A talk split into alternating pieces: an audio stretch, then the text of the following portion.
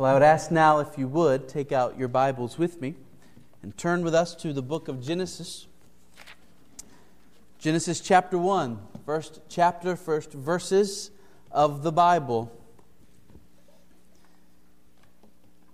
This morning we begin a study not of the book of Genesis as a whole, but of Genesis 1 through 11. The book of Genesis can be split into two parts. Verses, um, chapters 1 through 11 speak about the things that happened at the beginning of history the creation itself, the fall of man, Noah's flood, the uh, Tower of Babel. And then when you get to Genesis 12, Genesis 12 through 50 focuses in on a much shorter period of time, the time of the patriarchs Abraham, Isaac, Jacob. And then the last several chapters focused on Joseph. Well, our study over the next few weeks will be on those first 11 chapters. And this morning we begin with the first verses of the Bible. If you don't have a Bible with you this morning, I encourage you to use one from the seats in front of you. And uh, our passage in those will be found on page one.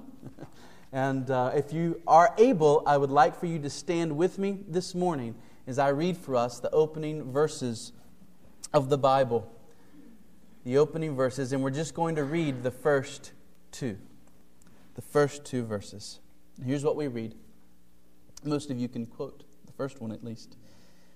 In the beginning, God created the heavens and the earth. The earth was without form and void, and darkness was over the face of the deep, and the Spirit of God was hovering over the face of the waters. You may be seated. When was the last time that you sat outside on a clear night and just looked at the stars? When was the last time you marveled at the glory of our God revealed there?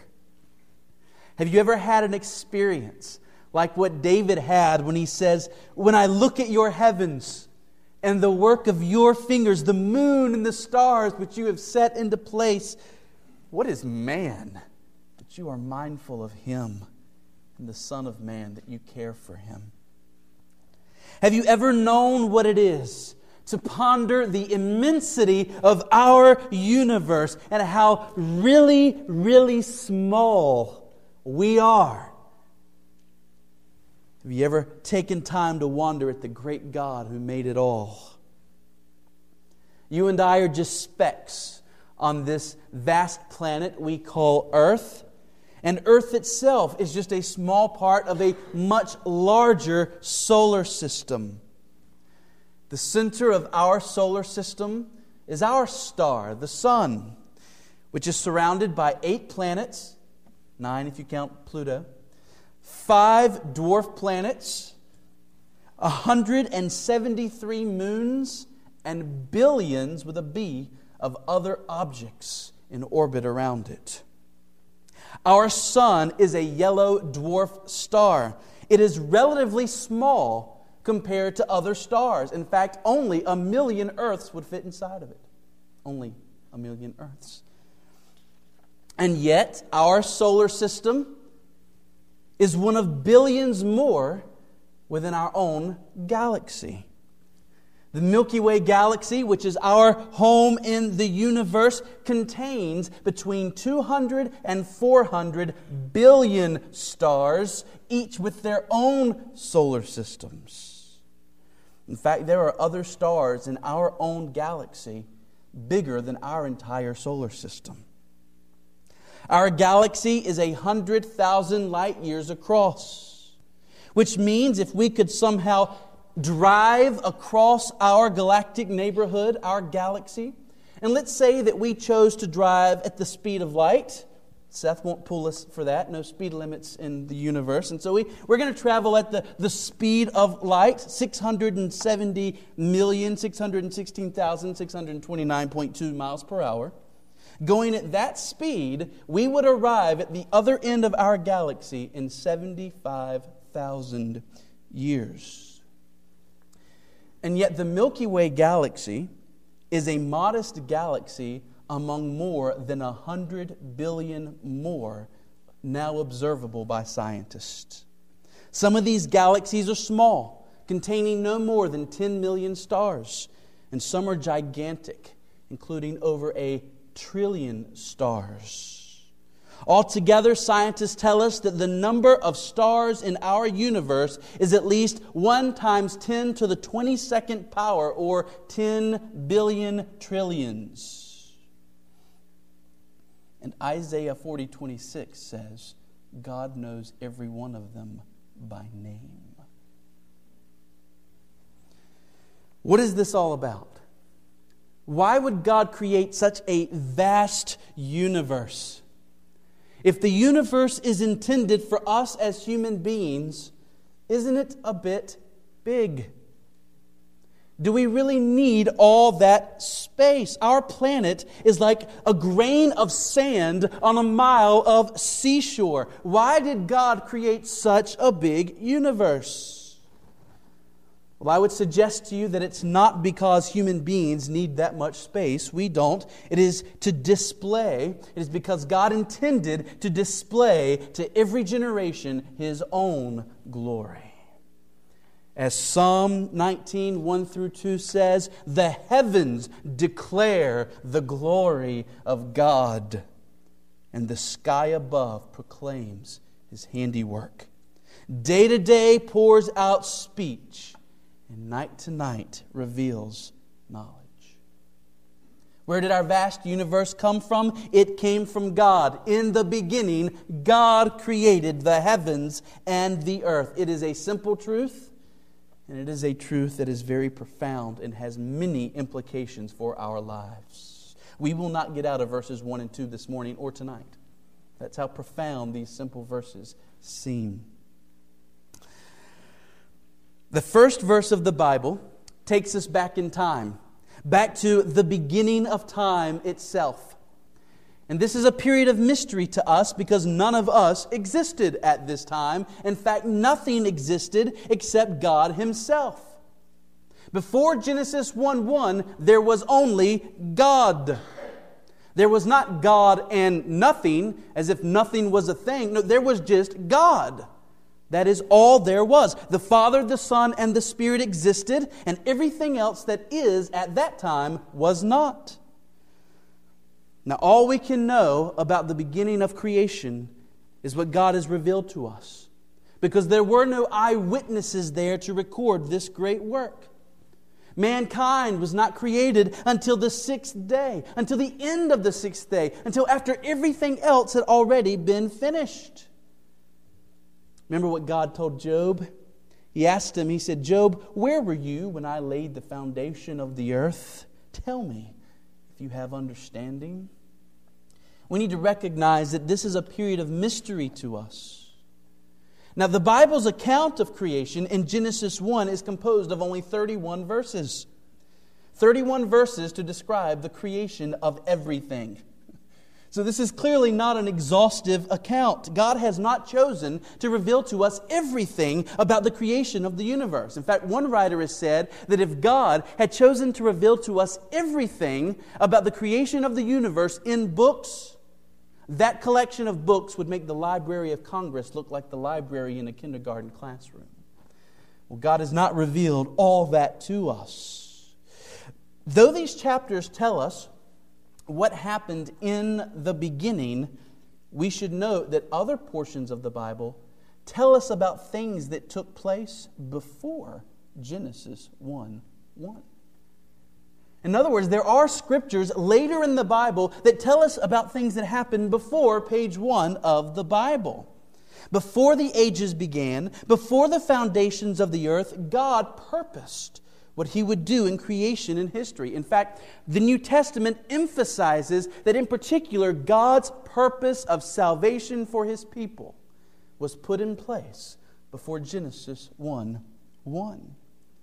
In Titus 1 2, listen to this. Paul speaks of, quote, eternal life, which God, who never lies, promised before the ages began. God made a promise concerning eternal life. And when did he make that promise? Before the ages began. Now, of course, that raises a question who was he promising it to? Right? Who was this promise of salvation to? And, and the obvious answer is that God was promising salvation to his people. But before the ages began, we weren't there to receive his promise. We didn't exist. It appears that Jesus himself as our representative before the world began, before you and I were even existed, Christ was our representative with God in the beginning, and God the Father made a promise to the Son concerning our salvation. Listen to 2 Timothy 1 9. Listen to what Paul says here. God saved us and called us to a holy calling not because of our works, but because of His own purpose and grace. Listen to this which He gave us in Christ Jesus before the ages began. Before the beginning of Genesis 1 1, God's purpose of salvation had already been expressed as a promise, a covenant made from the Father to the Son as our representative. This is called the covenant of redemption. Everyone say covenant of redemption. Before we get to a covenant with, with Adam or with Noah or with David or with Moses and the Israelites, before we get to Jesus saying, This cup is the new covenant established in my blood, before we ever get to those covenants, there was a covenant before the world began when the Father made a promise to the Son, We're going to save a people for ourselves. Isn't it interesting and wonderful to think that God already knew you and loved you before you were created? That He had already purposed to save you, Christian. Does it not humble you? Does it not cause you to love Him more? Well, since God was all that existed in the beginning, it should not surprise us that He is the subject of the first verse. In the beginning, God. Who else could be the subject of the first verse when God was all who existed, right? He and He alone was there. And it is appropriate because it shows us here in the opening words of the Bible that God is the main character of Genesis 1. In fact, the word God appears 31 times in the 31 verses of Genesis 1. He is the subject, He is the focus. Yet God is not only the main character of Genesis 1, wouldn't we agree He's the character of the whole Bible? Indeed, wouldn't we agree that God is the main character of all human history? It is His story. It is about Him. All things are from Him and through Him and for Him, to Him. To Him be glory forever. It's all about God. Who is this God? The name of God used here in Genesis 1 is the name Elohim. Everybody say Elohim. Elohim is a word that refers to someone who is transcendent and supernaturally powerful. The emphasis in Genesis 1 of the name of God is his might, his power. The pagans used the word Elohim to refer to their pantheon of many gods, but the Bible uses the word to speak of only one God. The word is plural in form. And yet in the Hebrew, it is used with singular words around it, so that it is clear that, that Moses here writing this is speaking of one God, and yet his name is given to us in the plural. Why? Well, that seems to be a plural of majesty, following the Hebrew custom of speaking of someone who is high and lifted up in the plural to reflect their high status. But there's more to it than that, isn't there? Why would the name, one of the names of our God be in the plural? Well, from our New Testament lenses, we know that this seems to be a reference to the Trinity, right? That our God is one and our God is three persons. Our God is both singular and our God is plural. It points to the nature of our God. He is one and He is three. Even here in the very first verse of the Bible, the oneness and the Trinitarian nature of our God are already being presented, and especially clearly when you look at it through New Testament lenses. What did God do in the beginning? He created. The word used here is a word that is only used in the Bible of God alone. No other person creates the way God created in Genesis 1. When we create something, we do so with materials previously given to us, but here God has no materials to begin with. He creates out of nothing. He creates everything out of nothing. Ex nihilo. There, this is something none of us can do. and it is one way that we can see that He is God and we are not. If you start having high thoughts of yourself, if you start having thoughts of, oh, I am almost like God, I can be like Him, you create something out of nothing. And you will see very quickly that there is a world of difference between us and the Lord that we worship. In fact, if we can believe what this verse says about God, we can believe any other thing the Bible says about Him. We will not say, Oh, I don't know if Jesus can, can calm that wind and waves like that. I don't know if I believe that He could raise someone from the dead. If you believe He can create everything out of nothing, all those other things can be believed, can't they? If you believe the first verse of the Bible, you can believe anything else the Bible says about our God. What did God create? He created the heavens and the earth. This phrase, the heavens and the earth, it's what's called a merism. It means it refers to all things. Everything that exists is included in this phrase. In fact, this is a summary of everything we're going to see in the rest of the chapter water, light, sky, land, outer space, all that it contains plants, bird, fish, animals, humans, everything was created by God. And this refers not only to the physical realm, but to the spiritual realm as well. Psalm 148 places the angels of heaven right alongside the sun and the moon and the stars and says, quote, Let them praise the name of the Lord, for he commanded and they were created. Psalm 148, verse 5. Colossians 1:16 speaking of Jesus says for by him all things were created in heaven and on earth visible and invisible whether thrones or dominions or rulers or authorities all things were created through him and for him. So whether we're speaking of physical things like wood or like us or whether we're speaking of spiritual and invisible things like angels all were created by our God. Well, beginning in verse 2, we are given more information about the manner in which God created the world. And our attention is drawn to the original condition of the earth. At verse 2, nothing else yet exists except God and the earth. It appears that the earth was created first and that the universe around the earth was created later. Moreover, the earth at this point was not as we know it now. What are we told about the earth in verse 2? We're told that it was without form and void. Tohu wabohu is what it says in the Hebrew, right? Formless and empty. What does this mean? Well, the word tohu, or formless, without form, carries the idea of a wasteland, of a desolate wilderness. For example, in Deuteronomy 32:10, Moses sings this. He sings, "He found him in a desert land and in the howling waste of the wilderness." And that word translated wilderness is our word tohu, formless in Genesis 1 2. So when God first created the world, he began with an earth that was formless. Picture a, a, a, vast desert in which everything looks the same. There are no forms coming out of it. It is all the same in every direction. Or more suitable here, picture an ocean, a vast ocean. Because the overall picture that we're given in verse 2 is of a watery wasteland that is empty of all life. That's bohu, void. What is being described here is God's raw material for the universe.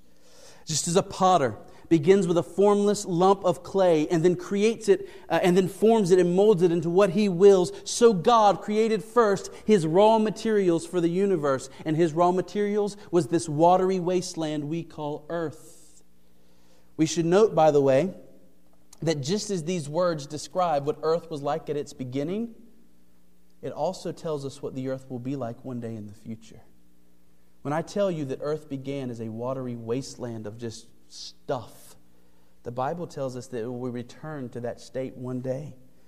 You can write these down, go home and read them. Isaiah 34 11 and Jeremiah 4 23 both seem to teach that when God comes and executes his final judgment on this world, that same phrase is used. It will become again tohu wabohu, formless and void, and thus ready for God to make a new heavens and a new earth out of it. Well, God goes on to tell us that darkness was over the face of the deep. So there was no light, there was no life, there was just darkness and depths. Imagine being out in the middle of a vast ocean on a small raft at night. Imagine there are no stars shining, no light from a moon, no marine life in the water below you. All is pitch black, and there are depths upon depths of watery void below you. That gives you an idea of what seems to be being described in verse 2 of the original state of the earth when God created it. Interestingly, most of the pagan myths begin this way as well. The Bible teaches that God created all things out of nothing, but the pagan myths of the Babylonians and the Sumerians, they didn't go back to nothing. They said that everything began with this watery chaos from which the gods were born and everything else springs. You say, how silly.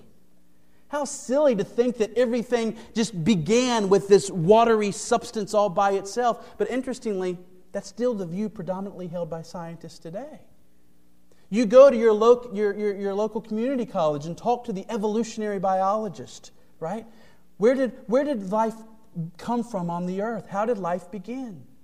And they'll say, well, we have to go back millions or billions of years to a time when the earth was just a, a watery planet filled with all kinds of chemicals, a, a soup, a primordial soup, a sea of all of these different chemicals covering the planet. And according to these modern views of science, when certain environmental conditions were met and chemical reactions took place to create what we call RNA, that was the beginning of life. And our life on this planet arose out of a watery non life. Well, the Christian knows better than this. life does not come from non life, life gives birth to life which means that if there is life today, there must have been life for all eternity. And there was.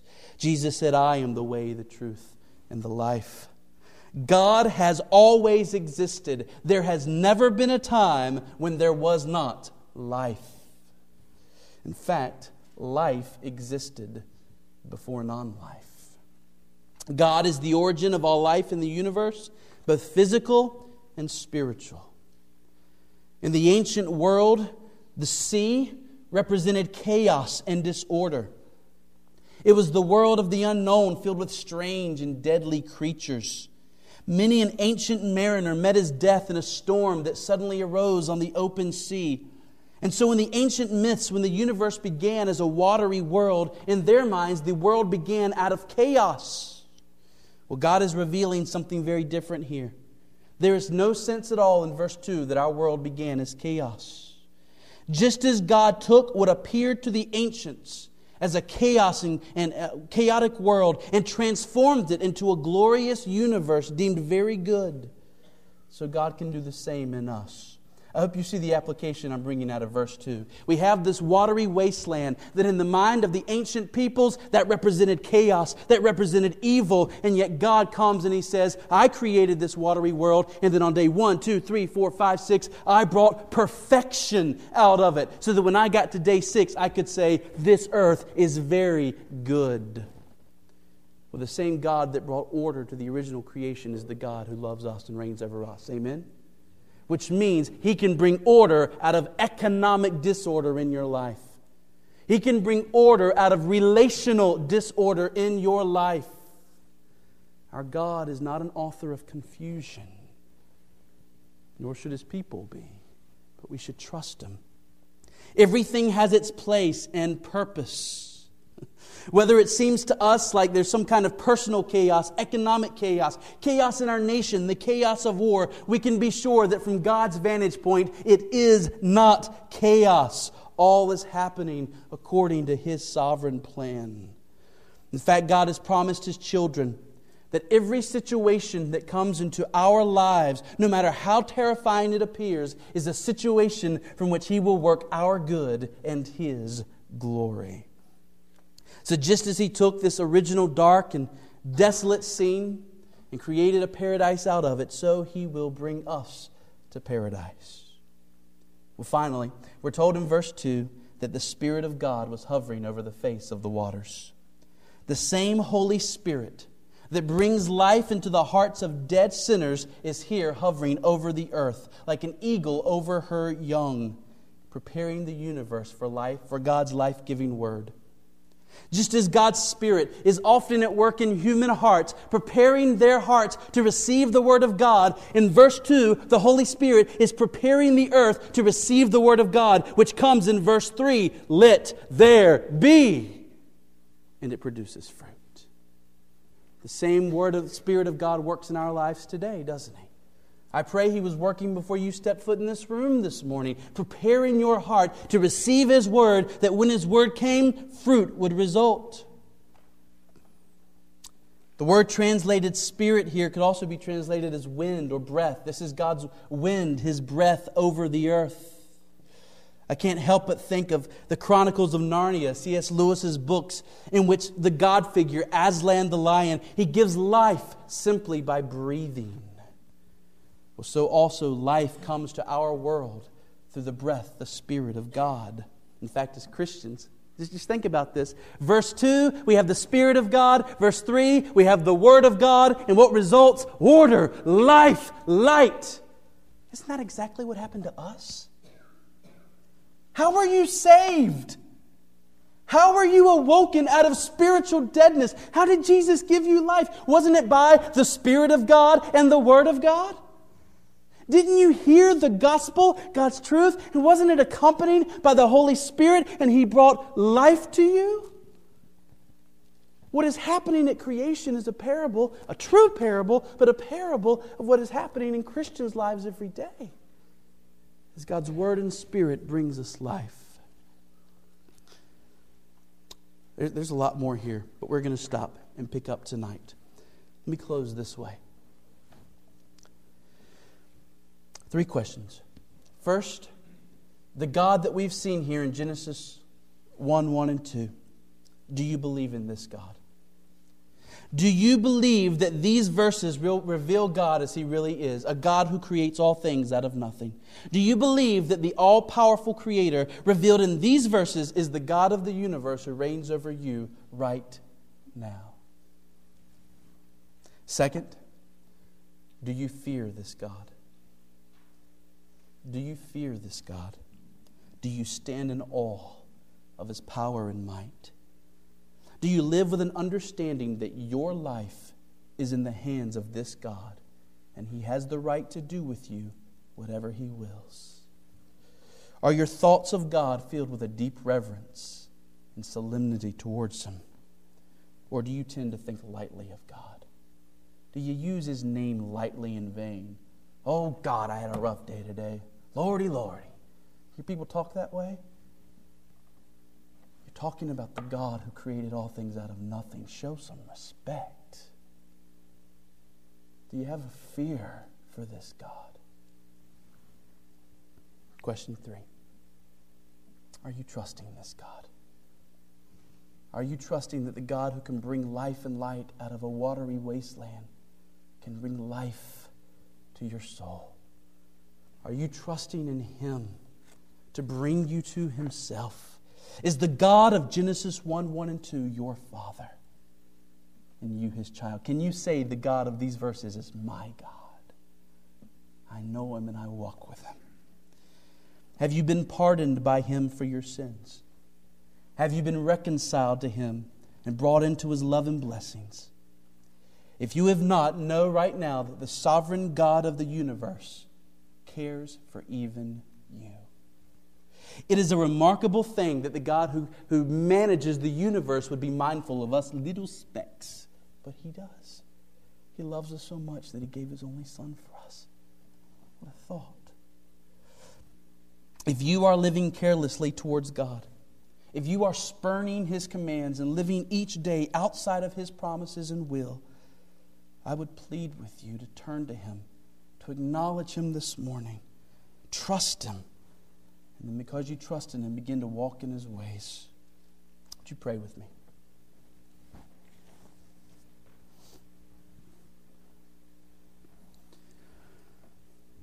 Father, it boggles the mind to think of you creating all things out of nothing. But Father, let us remember that you, the same Creator God, are also the God before whom one day we will stand and give an account. So, Father, if there are men or women or children in this room that need to call out to you for salvation and forgiveness right now, I pray you would give them the will to do it. And if you're in this room right now, unbelievers, go to God at this very moment. Call on the name of the Lord Jesus and pray for his salvation. Trust him. Acknowledge to him that you have no hope of heaven on your own because you've sinned against this God. But thank him that he's made a way for you through Jesus. Cling to Jesus. Run to him and be saved. And then show that you trust Him by obeying Him through baptism and membership and a life of love towards Him. Christians in this room, take a moment and ask God what it is that He wants to remind you of this morning. Is He calling on you to become more reverent towards Him than you've been? Is He calling on you to think more often about His glory around you in the world? What needs to change in your own thinking, your own beliefs, your own behavior? Because of what God has spoken to us this morning. Let's take a few moments. Let's each pray quietly. Let's each do business with God. If you want to talk with me, I'll be right here. But let's each respond to our God and His word now. Let's pray.